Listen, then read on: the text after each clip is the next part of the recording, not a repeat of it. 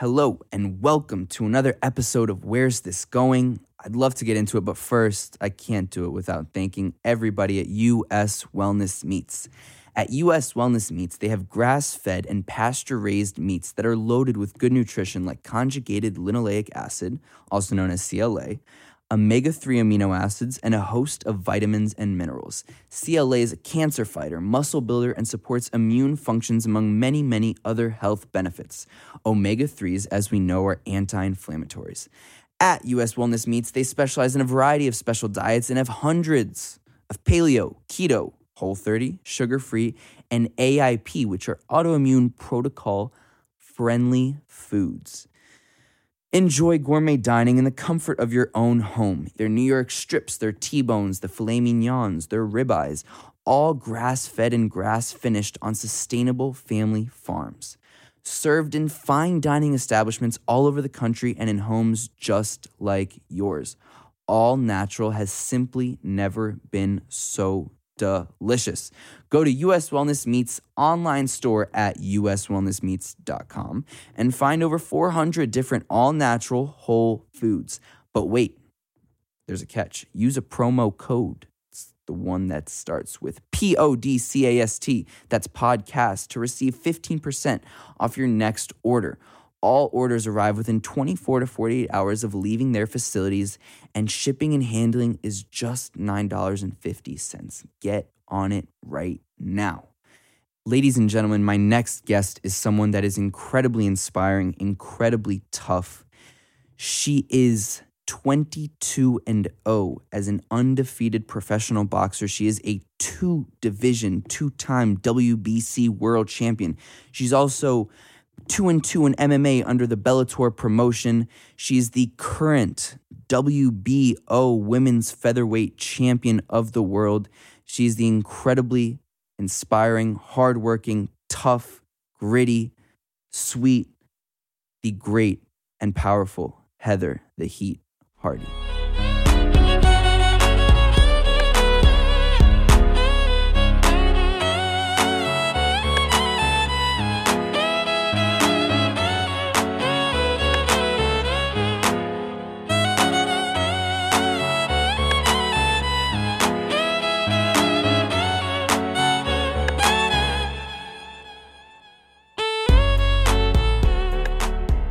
And we're live.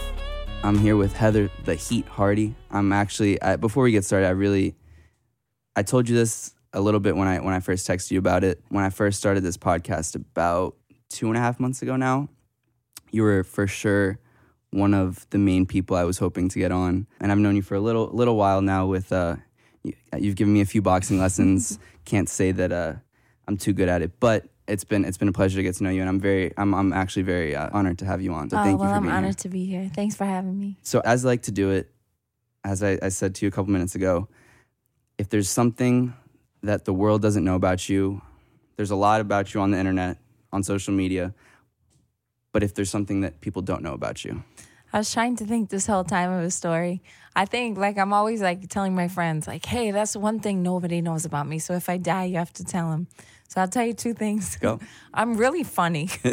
Most people don't know I'm funny, but I'm actually funny, and um, I'm always like the funniest one out of all my friends. Well, maybe not the funniest, but where everyone's always laughing at me. And I have key anxiety. Like I have this thing where if I'm not holding my keys, I get worried that I lost them. So I always like to have them where I can see them. And like if I'll be out with my friends or something and like I'll get this look on my face, I go, oh God, Heather, where are your keys? well, good thing you have your keys right in front of you. They're right here on the desk. Um, I, I love it. Um, do you remember the first fight you got into? um, Street fight or other? It's hard to say, you know, like where I was when I was a kid, like we would always get in little scraps and somebody's mom would come out and pull us apart or beat us up. so I was probably like in first or second grade.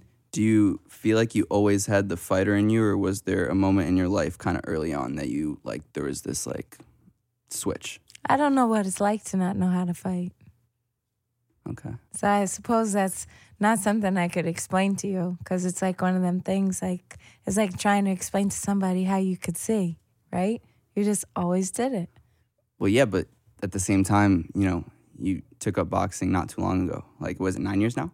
It's been nine years. Um, boxing wasn't something that was available when I was a kid. I've always been a fighter. I've always been scrappy. I've always been real tough.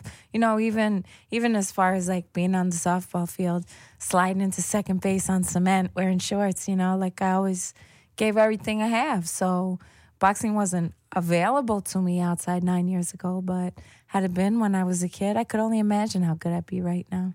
And where, speaking of like where you're at right now, how does since you're only you've only literally been boxing nine years, which is incredible when when you think about it. Do you feel like you're since you started later? Do you feel like you're at like the midpoint of your career? Or do you feel like you're more on the tail end, or how would you kind of gauge that? Well, I'm 37. Um, I feel like I've done fought a whole bunch of girls, and there's only like a handful of girls left where it makes sense for me in boxing, anyway. You know, um, so I'm not one of them fighters who plan on staying around forever. I think I have goals. I have a couple girls I have in mind, and outside of them, I'll move on to something else. Are there a few girls that you're interested in fighting with next? Well, my my number one um, is Jelena Mrdjenovich in Canada. She holds the WBC and WBA title, and in the beginning of January, there was talks of us doing this unification bout because I have the WBO title, and Showtime was going to cover it. She demanded money. They were going to give her money. And then it fell through. And she said, Well, why don't we do the fight in Canada? And I thought, okay, well, show me the money. You know, I assumed that it would be the same kind of pay that she demanded to come to New York that they would give me there. And they offered me one sixth of what she was going to get to fight here in New York. And my manager said to them, you know, we're not going to even start negotiating until, you know, anything below X amount of dollars. And they said, okay. And at the time, I was being offered the Bellator fight at the Garden. And they actually offered me about $5,000 less than what Bellator offered me. But when I weighed everything out, fighting at the garden, being on the zone, getting sponsorships, being home, like this is an away fight I would have to fly to. They were only putting me up for four days. You know, I had to weigh it out. And if it don't make dollars, it don't make sense. And I know she felt a type of way after I didn't take that fight, but it's like, come on. You you can't tell me I'm scared. I'm jumping in the cage. I don't even know what I'm doing. This is a business, you know. So I felt a type of way after she made some comments um, on the internet and to the press. So that's one fight I can't retire till I have. And do you feel like you talk about it being a business, and you've talked? I mean, you're very vocal. I'd say you're one of, if not the most vocal. Um, women's fighter to talk about women's boxing and how it's incredibly unequal and the pay is horrific. And and you've talked about that a lot and we'll maybe go into a little after. But do you still have some kind of pleasure to when you step into the boxing ring? Because at the same time like I would imagine when there's so much dirty politics behind it getting in you maybe sometimes feel like you know, why am I doing this? Why am I still here? I'll be honest. After my the last when I had gotten the MMA cage in in June, I was really fed up. Like almost like you know, like when you leave your boyfriend who cheated on you the last time, you're like, I'm done. I'm not going back. That's really how I felt about boxing. I was so disappointed. So I was tired of getting my hopes up, only to be disappointed. You know, but something about being in a boxing ring that's home to me. I came off this MMA fight thinking like I didn't want to fight anymore. And within two sparring sessions, the guys are like, okay, she's back.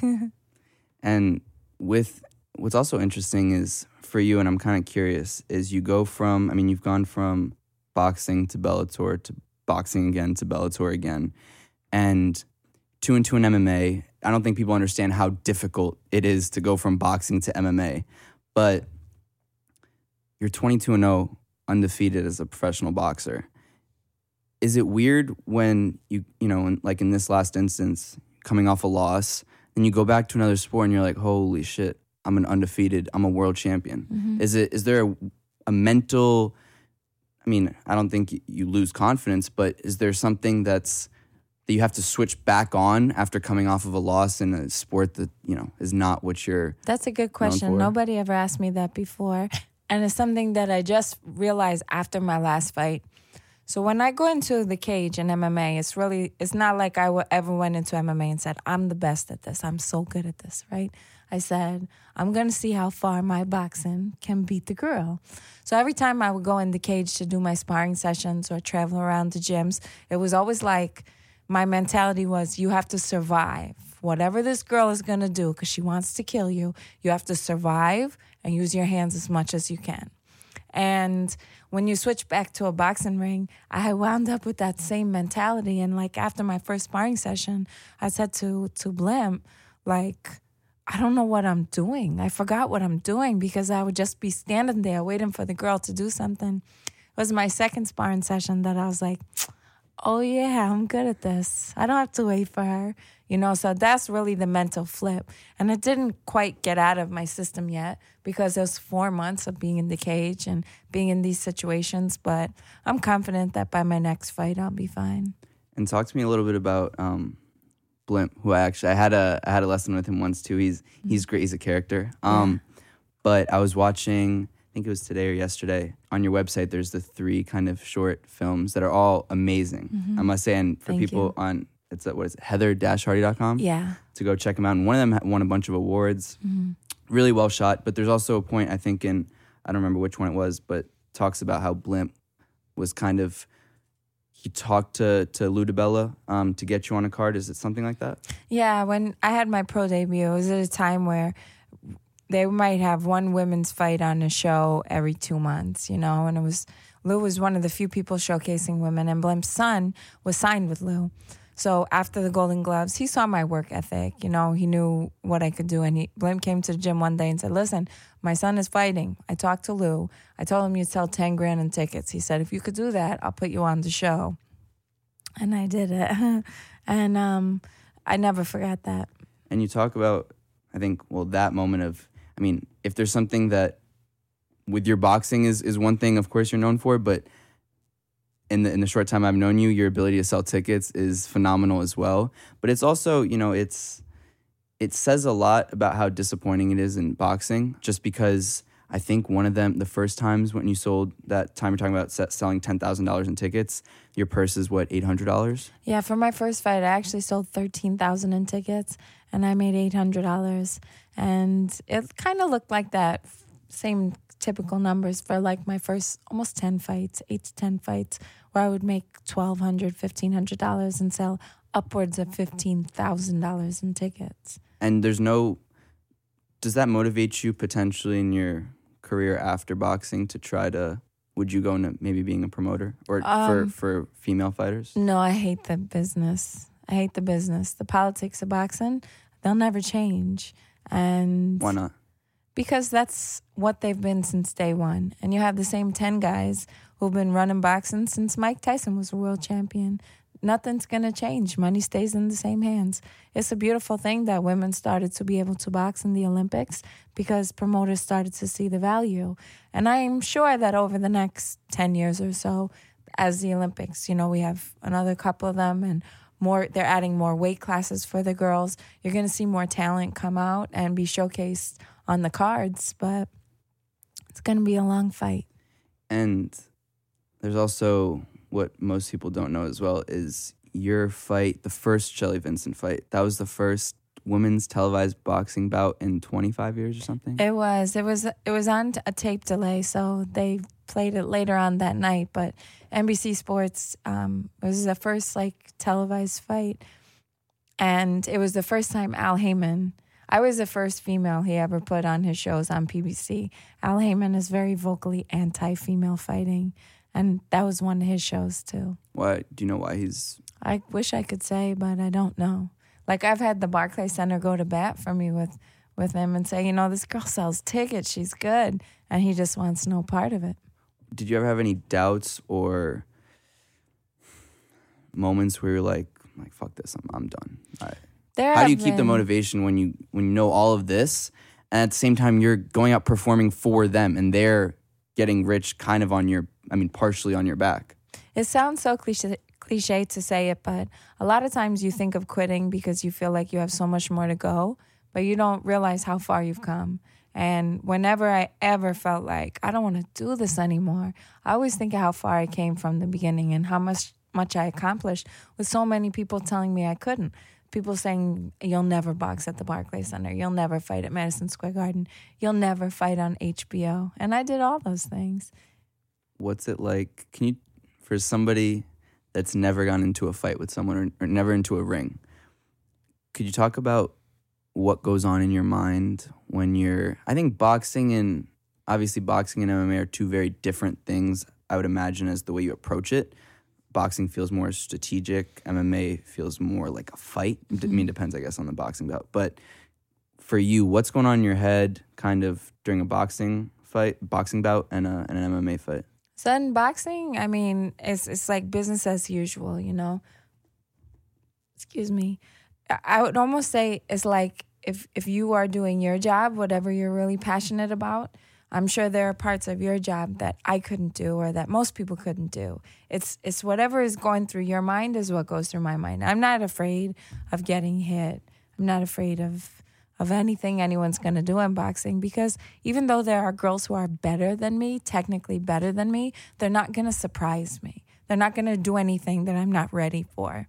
In a cage, I'm always like, shit, what is this girl gonna do? There are so many variables. There are so many takedowns. There are so many chokes. There are so many submissions. There are so many different kicks. You know, what's the one thing this girl's been practicing so hard to take me out, knowing that all I have is boxing? And after your last fight, um, do you feel any inclined to go back to MMA at all? Um, I don't want to rule it out because if the opportunity is there, I mean, it's, it's like it's not to say like I lost any fans. You know, everybody who is my fan is like my fan. If I became a piano player, they would come watch me play piano. You know, like they just like me, and and it's not for like a trying because part of the excitement with me being in MMA was like, can she do it? can she do it even though we know she can't do everything so I, I, wouldn't say i would rule it out you never know like if they want to send me to it you know ireland and go fight in, Be- in bellator dublin who's to say i would say no i'm not really one to turn down a fight you talked about kind of having a few goals. What are some of your general goals? Are they mostly in boxing? Or do you still as you said you're not going to rule out mma do you have potential mma goals? Um my goal from the beginning of my fight career was to provide my daughter with a life that I didn't grow up with, a life that I had to learn there was to live. Send her to a good school, keep her in a good neighborhood, have her available to do programs that, you know, she loves art, to be able to work in the studios, to to go to a good college and to never have to worry about money or things like that. Um, those are my goals. So I've I've gotten far past my other goals. Like when I started, my goals were to make myself known, to make women's boxing known, and a large part of it was due to the Olympics. But I like to know, think that I I did my part, and I feel really satisfied by it. What I've accomplished so far. If I had to hang up my gloves right now, I wouldn't mind. How has being a mother kind of changed you as a person and as a as a fighter? Well, as a person, I always kind of grew up. I grew up in like a working, lower to working class neighborhood where growth isn't promoted, survival was. And I always felt myself to be really lucky because I had a vision. Like I wanted to go to college, I wanted to work in the city. I knew that the world was big, but I also realized that all the people around me only saw this small little place, people who never leave.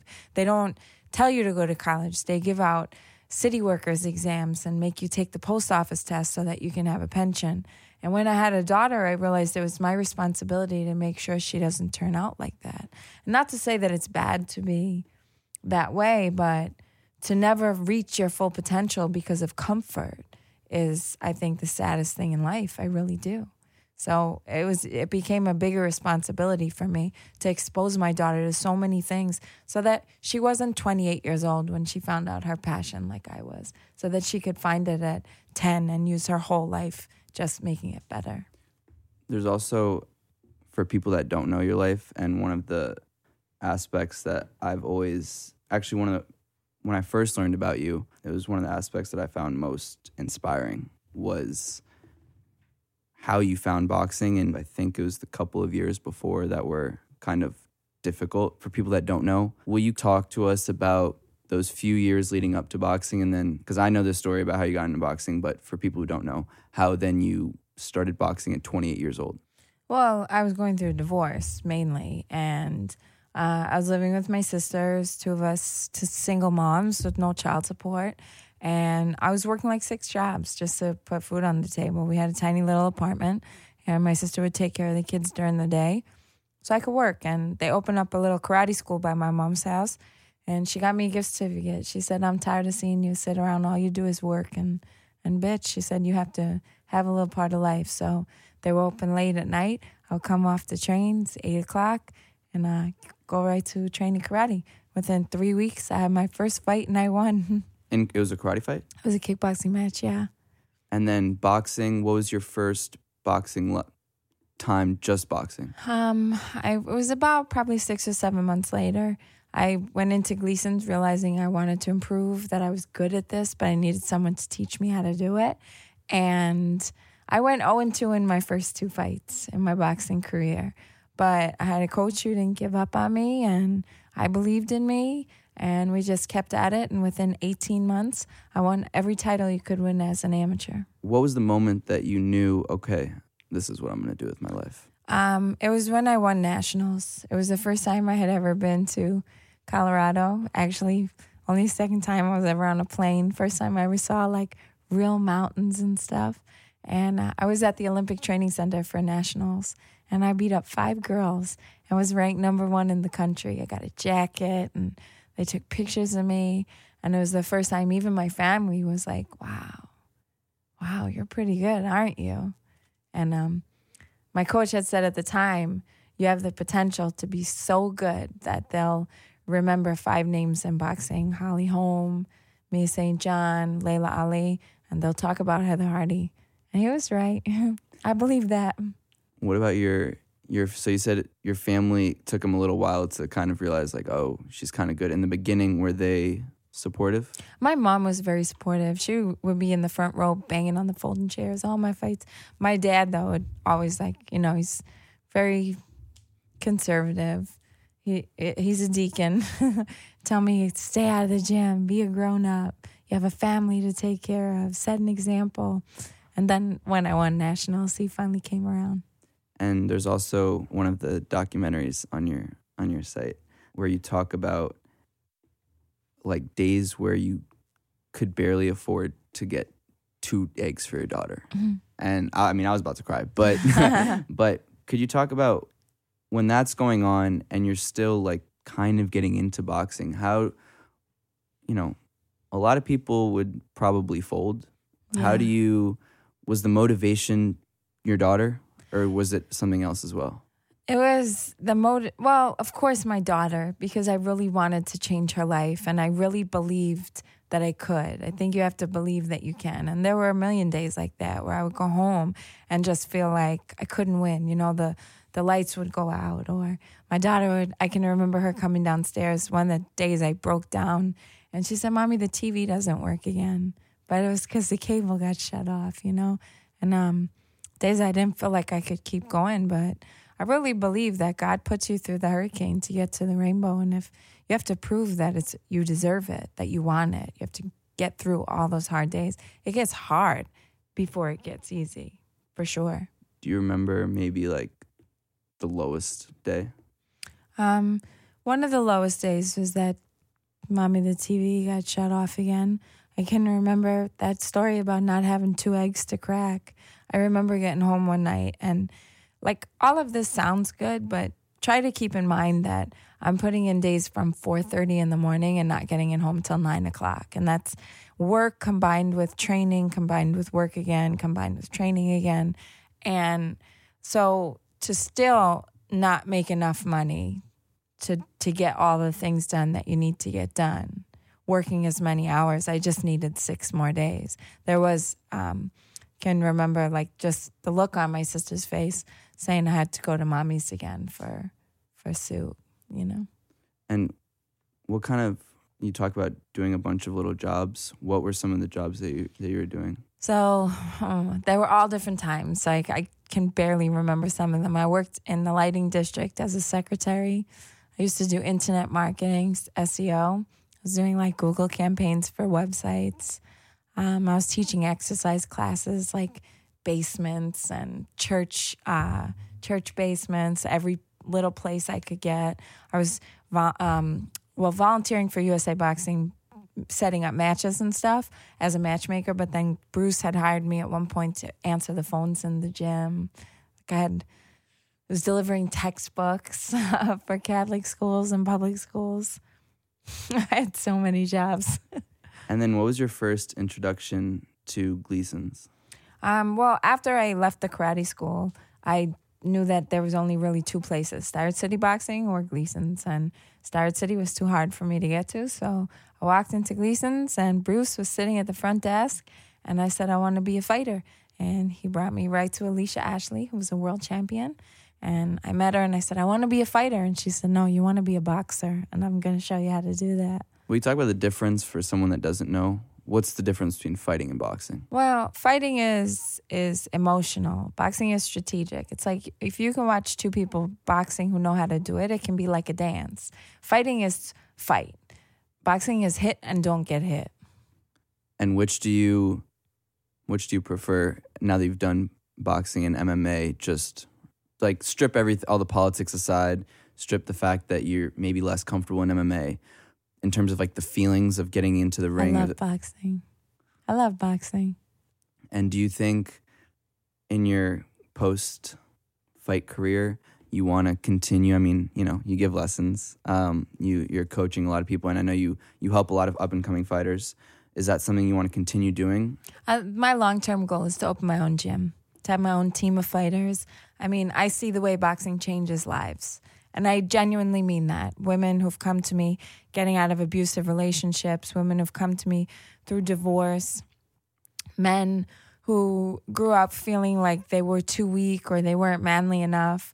And like I have some of the geekiest guys who are such good fighters now. And I see it changes lives. It really does. Fitness, the community, the sport of boxing, the togetherness, the family. I want that. And I can never imagine not being that. Is there one particular story that's touched you the most that you can remember? Um, I have a lot. So to say that is hard. I had one girl who came to me, I'll probably cry. she was about, I want to say like, I might be misquoting her weight, but upwards of 250 pounds, probably 240, 250. She had just gotten out of an abusive relationship with her boyfriend. She could barely even do 10 squats, you know? And um, the boyfriend beat her a lot. She had no self esteem. And within, I want to say eight or 10 months, we got her down to 180 pounds. And she had her first fight. And she lost it, but she did so well. And she came to me in the locker room after. And she said, I know you don't know this, but um, the first six months I was coming here, I was in a really abusive relationship.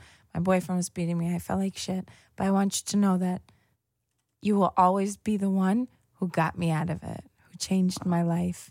And that's powerful. You know, that stuff sticks with me. And I have a lot of stories from my girls like that who I can just see their change, the community that they're given. It's something I never don't want. And do you feel like since you've been, you've also been really um, stories like that, but also you've been very vocal about a lot of other social issues um, and very outspoken. I mean, amongst them, like besides the you know the equal pay and the the treatment of women in, in boxing. I mean, you touched on you know topics like sexual assault and a lot of like really serious social issues. Do you feel like now that you're in a position of more so celebrity or people know your name? Do you feel like you have a responsibility for the younger boys and gir- girls and boys both? I think that everyone with a microphone and an audience has a responsibility to speak up on the issues that they feel powerful about or strongly about. And one of the things about sexual assault, about poor body image, like, I, you know, I'm as a woman, there are so many things I've faced in my life where the hardest part is having to feel like, a, it's my fault, and two, I'm all alone and no one understands. And when you have so many people who are writing to you saying, You inspire me, I want to be like you, people who follow my posts religiously, talk to me, I feel like it is my responsibility to not just talk about the fighting and the photo shoots and the radio, but to to show them that I didn't come out of the box like this. This was a long process. I've I've dealt with a lot of really, really hard stuff and and worked through a lot of issues and to be able to tell people like you can come through. It's going to be hard, but you can get out on the other side and you can succeed. Everything from sexual assault to growing up in a you know lower class neighborhood. I hate to say poor because we did grow up. Both my parents worked two jobs, um, but I you know took my brother and sister back and forth to school, did their homework. Like I don't want to say I raised them because my parents were around, but they were always working to just keep food on the table. Is that what, other than your own personal motivations, do you feel like you fight for a greater purpose, and that's to inspire others? I do because I there's nothing worse than shitty people, you know. And I feel like anytime that I don't feel, I don't think I'm a bad person. I think I have good ideas, and I think that just in the the little conversations I have with with people, you know that my voice can help someone, and if if you post something silly or make a video or do an interview, and one person feels like, wow, that makes me feel better, then it's worth it, right? If it's just one person. And how do you handle negativity? Because especially, I mean, I, I've seen it personally, you know, even in the last in the last Bellator fight, I mean, you know, people want to say, "Oh, you can't, you can't, you're bad on the ground. You're not, you know," and they don't, they don't know. They don't, especially. Well, sometimes I will address it publicly and own. See, when you own yourself and you're self-aware and you can own your own faults, and um, it makes it harder for other people to get at you. You know, I can say I'm fat and I'm ugly and I'm old and then it really takes the value off when someone tries to say it to me, right? When you agree with it. Yeah. So if I can say, like, sorry, guys, I know that wasn't really a technical fight, but I did my best, most people respect that. And I find that the people that don't are really just asking for attention.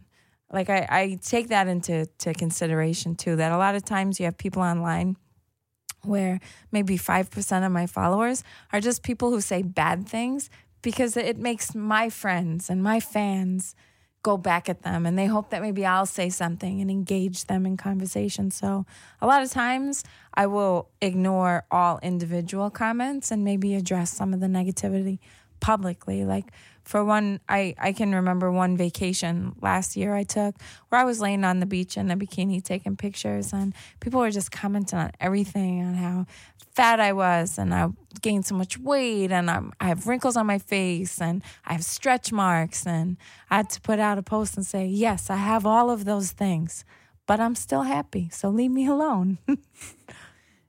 I love it. Um, do you, is there a, a fighter or a person in your career or maybe that you, that you know or don't know that you would say, I mean, there's probably a few, but some of the, the most influential people in your career?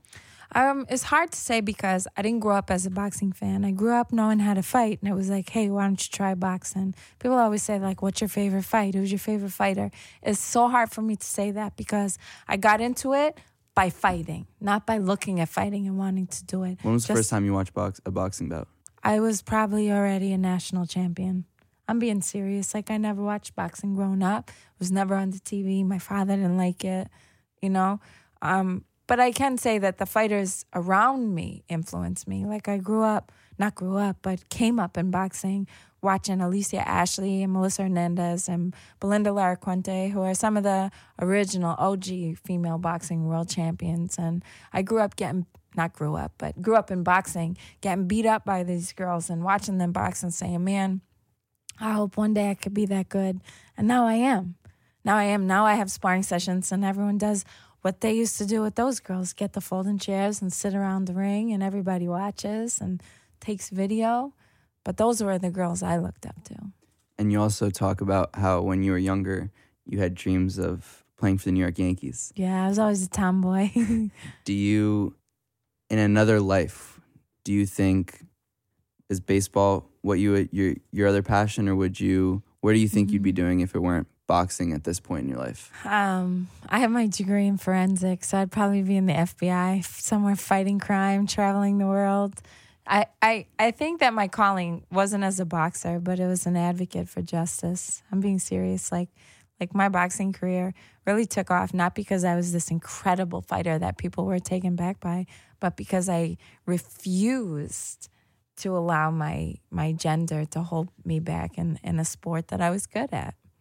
And where do you see women's boxing five years down the line, 10 years down the line? I mean, now there's people, I mean, you were really, at least for mine, what's sad is I think I also heard you say this in an interview recently. People, if Bud Crawford walked on the subway, no one would know who he is, Mm-hmm. Sure. which is crazy. He's and it's true. pound for yeah, it's very true. It's, Yeah. he's pound for pound, maybe the best boxer in the world. Mhm.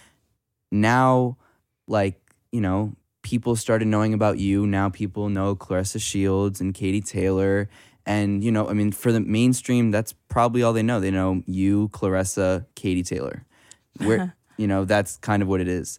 Where do you hope and where do you realistically think that five or ten years down the line boxing goes? Well, Women's boxing. 2012 was the first year I said this before that the girls could box in the Olympics, and they only allowed three weight classes. So what you had in 2011 was all of this incredible talent in the USA boxing team scattering into those three weight classes. You had 119 pounders sucking down to get to 112. You had 125s fighting at 132. You had 141s all the way jumping up, some of them jumping up to 165, some of them going down. So there was a scattering. So where you could have had maybe 10 or 15 girls right now who you know their names because they've all represented the weight classes and maybe would win, you only have three. You have, you know, Katie Taylor and Claressa Shields. Over in the UK, you have Nicola Adams, who is a, you have Marlen Esparza. There's a, quite a small handful of the Olympians that take like, you know, the, the, the public eye because they've been snatched up and signed by promoters. The more the Olympics expand the weight classes, the more talent that comes out of each grade of Olympians, the more respect you'll start having for women's boxing. The more women you'll have signed to cards and showcased. I mean, now you, you had Katie Taylor fight Delfine Persoon. Delfine was 42 and 1. This is the first fight that anyone knew who she was because no one really cared before. So you're also going to see great fighters coming out of the woodworks to fight these Olympians, which is going to make for for more opportunities. Now everyone knows who Delfine is and can't wait to see her rematch against Katie. So it's just things like that. It's also crazy. I mean, you have, you know, you're undefeated, Claressa's undefeated. And it's still, I mean, I think Claressa, she was maybe like one of the first women to headline a card recently, I think. She's the first female ever to headline a showbox, the Showtime card. She was, I think, um, one of the first females to.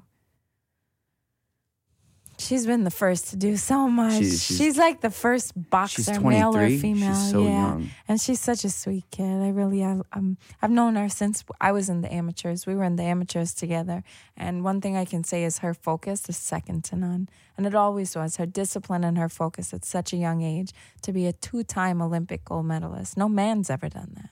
And as a she's like a five time champion now or something. she's- Undisputed, yeah. Um, but I want to go back to something you were talking about um, with regards to, to weight classes and, and kind of weight cutting. Um, how different is, uh, in your experience, a weight cut in MMA and in boxing? And do you Oh. cut the same kind of weight? It's no different at all. I mean, a weight cut is a weight cut. It gets harder as you get older, and I'm learning that now. When I started my career, I used to walk around at like 120, and then it was 123, and then it was 125, and then it was, you know, like now my weight is getting up there, and it's not necessarily because I'm this big fat human, but it's because that's what happens to women. The other side of 35, especially when you have kids, is not very kind to you on weight loss. I used to be able to cut 12 pounds in a week. Now it takes me a month and a half and two sacrifices. I got to go to church. And do you agree with weight cutting? Because there's been a lot of talk that, especially in MMA and some organizations, that they're just going to completely strip it because it's yes so and no. unhealthy. I mean, it is unhealthy, but you have to understand a lot of us, you have fighters are split into two categories athletes and fighters. So you have athletes who are like real, like fine tuned machines. Their whole life is what I eat, how much I sleep, how much I rest, how much I stay in recovery. I'm a fighter. I'm just trying to put money on food on the table for my kid. Still work a full time job. Try to tell me to get eight hours of sleep at night, and I'll tell you, okay, who's gonna come over and do homework with my kid, get the laundry done? You know, like it's not like you can go away to a fight camp and have this nice meals made for you. It's not always like that for all of us. So some of us have to cut weight. and what's your take us through uh, a boxing training camp? what's your what do your camps usually look like? Well, I train with two trainers, uh, Devon Cormack, who's my main coach, and he's been my coach since my very first amateur fight, and Blimp, who is always like my boxing conditioning coach. He would do drills with me, teach me different stuff. Like I like to have a different look. So I usually do Devon in the morning, Blimp in the afternoon. Sessions could go one to two hours depending on. I do strength and conditioning train, training three to four times a week. And I run every single day about three and a half miles. You do both bridges. both bridges every day. And then how different is it when you go transition to MMA? Because now to, Extremely. It's so challenging. First of all, I have to go to a different gym, and it's doing everything from kickboxing workouts, kickboxing sparring, drilling wrestling and jiu-jitsu, doing cage wrestling, doing wrestling sparring, doing full MMA sparring, trying to get boxing sparring still in because you never know when I'm going to be back in the ring. Still doing my boxing training. It's a lot of running around. I stick with my conditioning. I still have to run. So it's, it's a lot more um, traveling for me. do you have a favorite moment of probably in the ring? I'd imagine. Actually, it was in the cage Oh. for my pro debut for MMA. I remember being on my knees after I knocked the girl out. I was on my knees and I, I looked up and I could hear every person in Madison Square Garden saying, Hardy, Hardy. And it was like the single most satisfying moment of my life. What's it like performing at the Garden? Um, you know, sometimes the magnitude of it doesn't hit me until I'm walking to the cage or I'm walking to the ring. Like I'm at the garden. I remember when I did my first fight at the Barclays, my father went up to get like a beer or something, and they have all the TVs like this size around the concession. And he said, I looked and down the whole hall was your face. And I said to myself, my kid's face is on every TV at the Barclays Center little moments like that you don't realize how big it is till you're there Has it has it ever like have you ever had that one moment where it kind of all hits you at once like whoa i'm a i'm, I'm a world boxing champion usually when i'm in the locker room right before the fight i'm like oh my god i can't believe i'm doing this. What are you doing?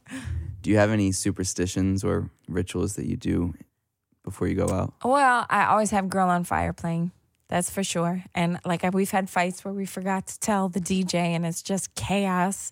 Me sending someone running around the barclays trying to find one of the promotion to to make sure they played the right version of my song. Um outside of that not really like like i just like to fuel. I hydrate with pedialyte. Same colors orange and purple. Who tapes you up? I'm devon. And for mma they give you their own guys to wrap because it's a different tape with different gloves. And kind of talking about being a mom how do you you know you're in the ring beating a girl up then you go right out and you're i mean i you know i know you like you're very sweet. Like it's Mhm. how do you kind of turn that off or channel it or do you not really turn it off it's just I don't turn it off. People always are so surprised that I'm soft spoken, that I'm calm, that I'm not like jumpy and agitated. But it's, it's my job. I don't hate these girls that I fight.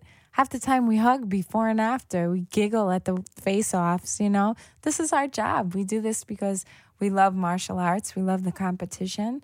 Um, we go in there like we want to kill each other because we're both aware that the both of us have put in a full fight camp trying to win, trying our competitive spirit.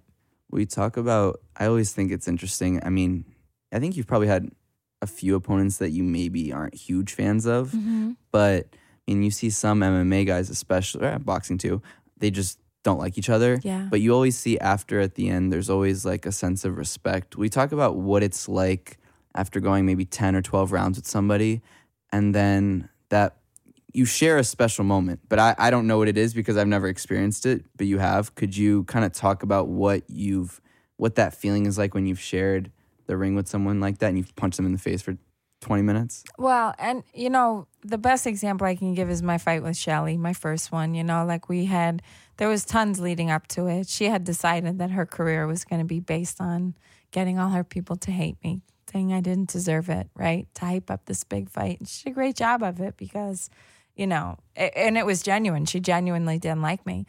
And that fight was an all out war for 10 rounds. I mean, we just pounded on each other.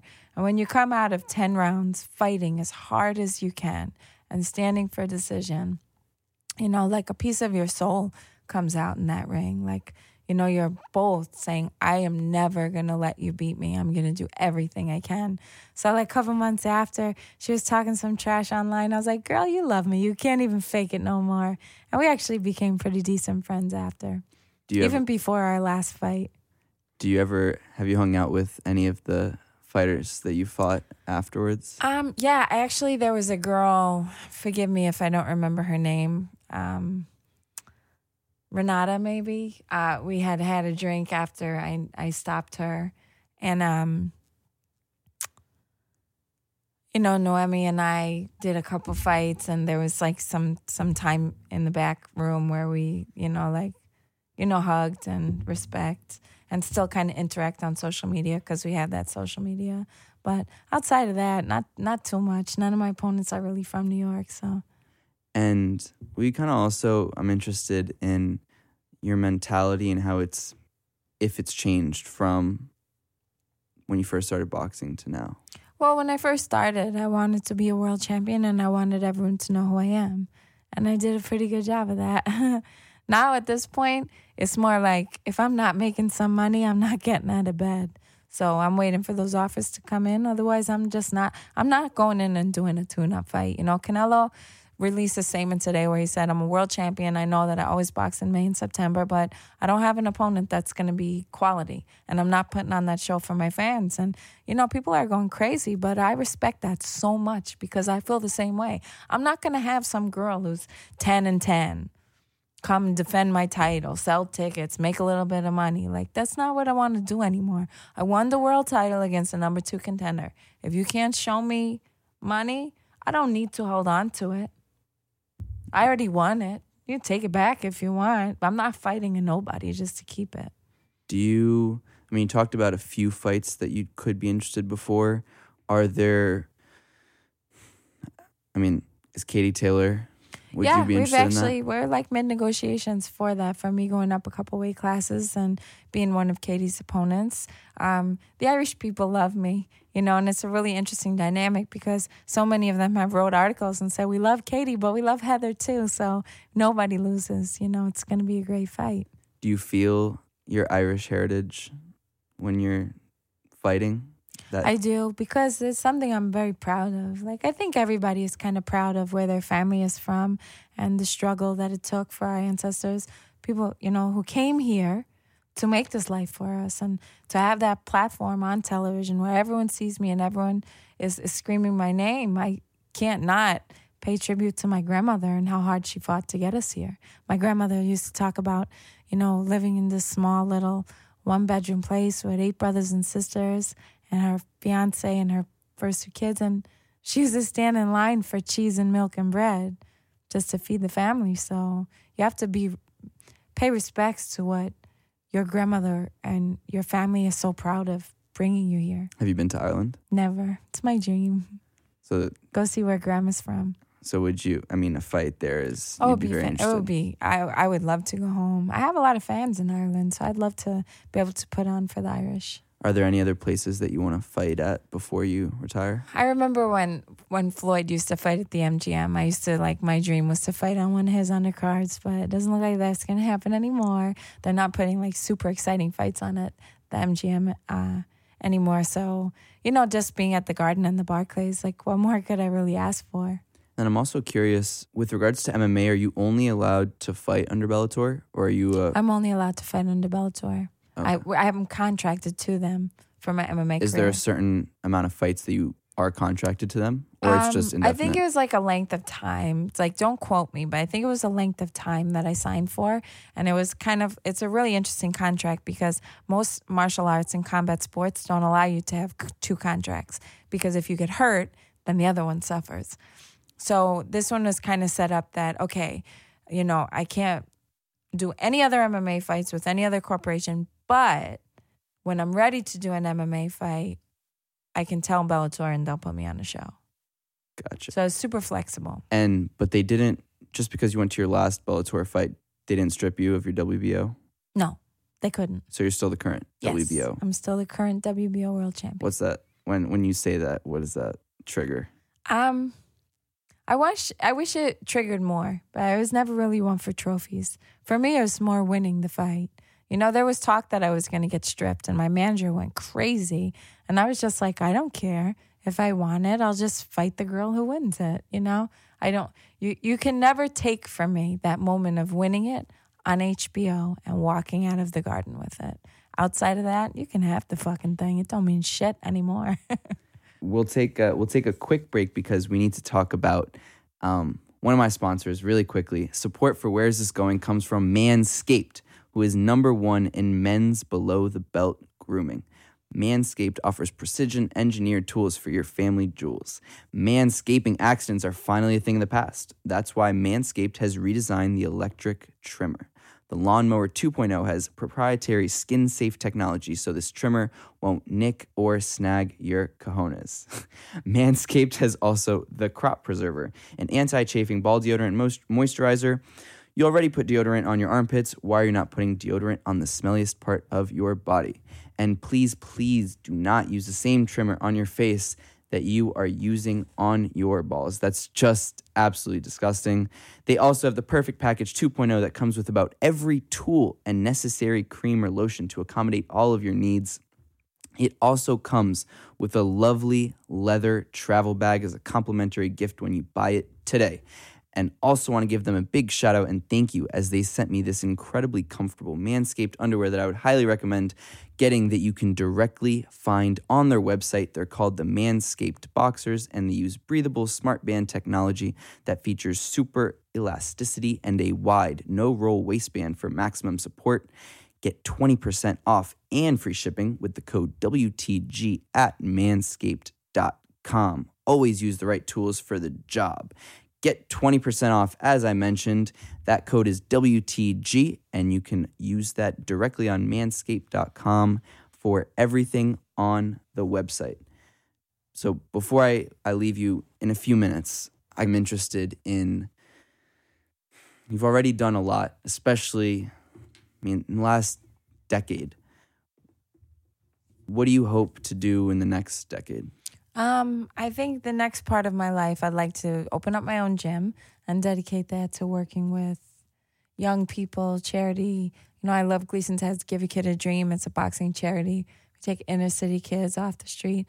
And I've seen it change lives. Kids who are in the system who are now accountants and graduated college. And I've seen them go to the Golden Gloves. You know, kids who call me mom, who grew up like my babies are now pros. You know, I love that idea. I love to be able to give back and just have a community of people who can use boxing to to bring out the, the their better selves.